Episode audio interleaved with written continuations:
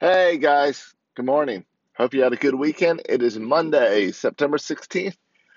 The Orioles have two weeks left in their schedule. So, two more weeks of games. I believe this week is the last week of home games. Yeah, Tuesday, Wednesday, Thursday, Toronto comes to town. Friday, Saturday, Sunday, Seattle comes to town. And then that's it. You got six games left. If you're going to get over to the yard, I believe Matt and Bert will be out there at least one day this week. I think, from what I remember, we have one uh, more game in our ticket plan. And uh, you know what? I haven't heard what the Orioles are doing for fan appreciations this weekend. You would think they'd do something huge because you really got to appreciate fans this year. Anyone that sticks with this team.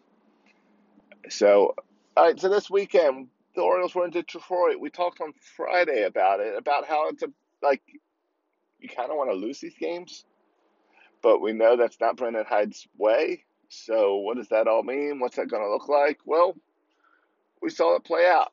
We saw that the Baltimore Orioles are a much better team than the Detroit Tigers. That sorry, but Detroit Tigers are going to get the number one pick overall. It's a four game series. We got one more game today at 4 p.m. So you know, it's a nice get home from work, listen to it on your way home from work type of uh, time frame for the game, and a good get the game in before Monday Night Football. So you can watch the Orioles probably win again because they are better than the Detroit Tigers, and then you can sit back and uh, cheer on the Jets on beating the Browns. So I doubt that one's going to go that way.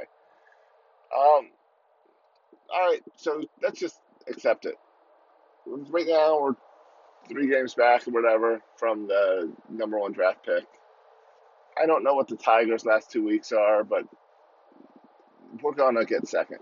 The Tigers are a really bad team. So we're going to get the number two pick overall. Who cares? The number two pick, pretty good also. So I am perfectly fine with the number two. I don't need to be the number one. I am actually happy that the team has more wins this year than last year. I think that's good for. I don't know. I, I I'd say it's good for the team. I don't know if it really matters. Is it good for the rebuild? I don't know if it matters. Is it good for morale? I don't know if it matters. But I like that we're not the worst team in Orioles history. I like that. So I'll take it. I've got to pull something positive out of it. Orioles fired a bunch of guys in the development last week, I believe we talked about it. So it'll be interesting. That's something to watch for this offseason as they fill those holes. Where do they bring them? Do they try to steal more people from the Cubs organization? Do they look elsewhere? Where do these guys come from? Because they're probably not coming from in house.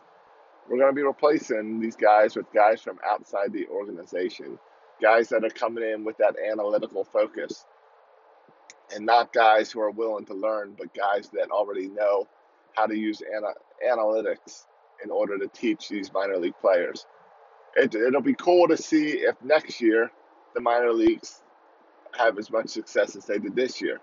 It'll be interesting to see who moves up into the big leagues and how the Orioles put a team together on the big leagues. Do they put a team together that they think can jump up a little bit and slight improvement? Do they bring guys up where they don't really care win loss, but they know these guys need to develop at the major league level?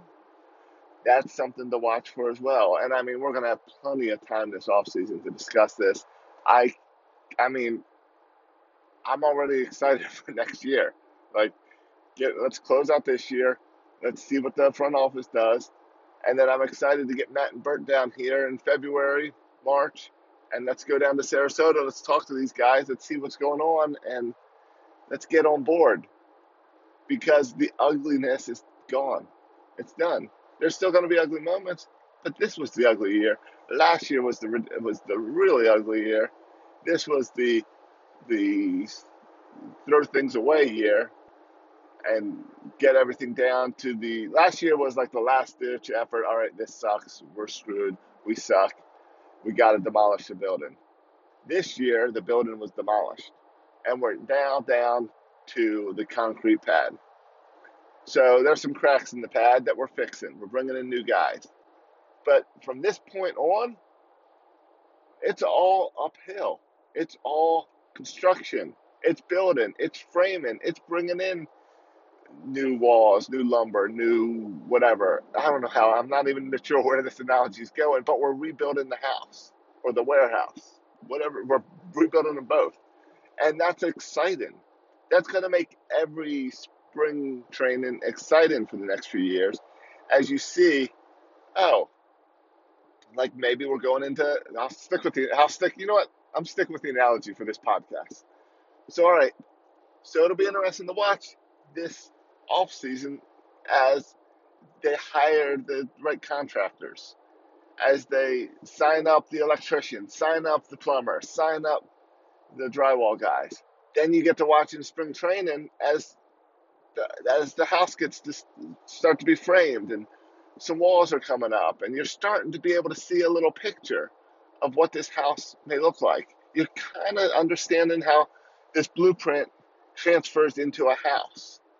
You're starting to understand that. And then the year after that, you're going to be like, oh, look, I can see this is going to be a living room. This is going to be the kitchen. I can understand this framing.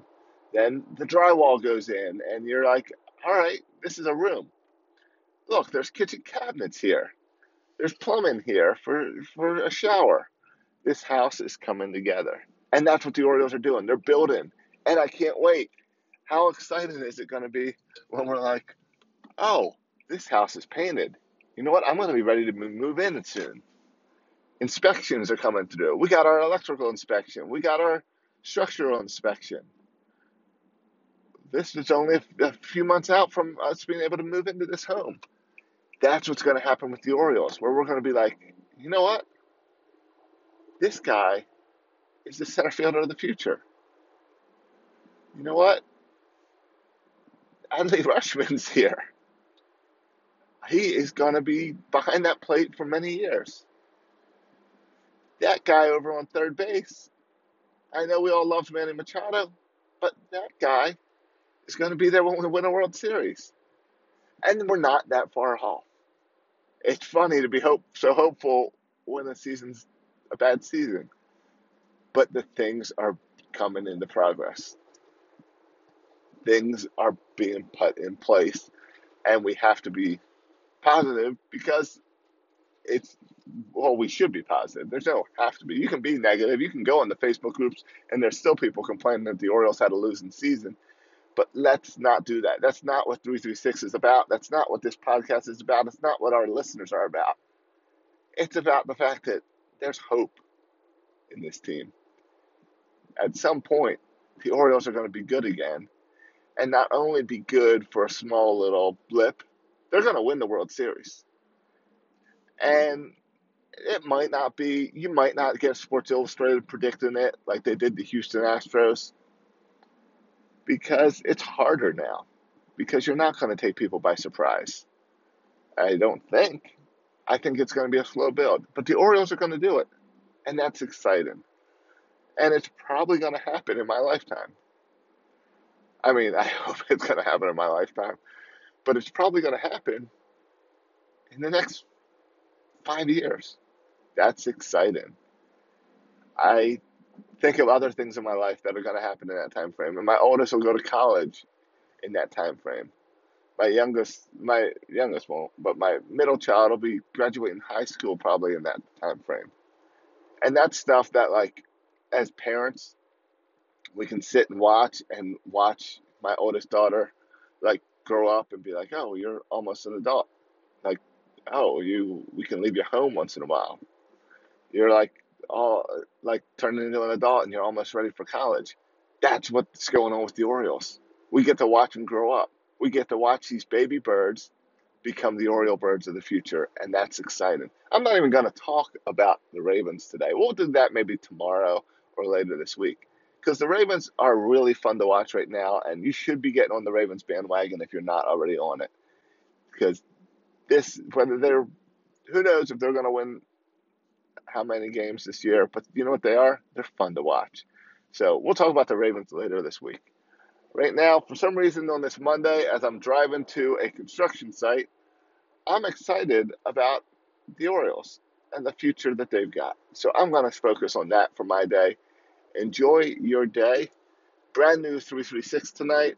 Bunch of film study episodes coming out in the next few days. Check all that stuff out, and we will talk tomorrow.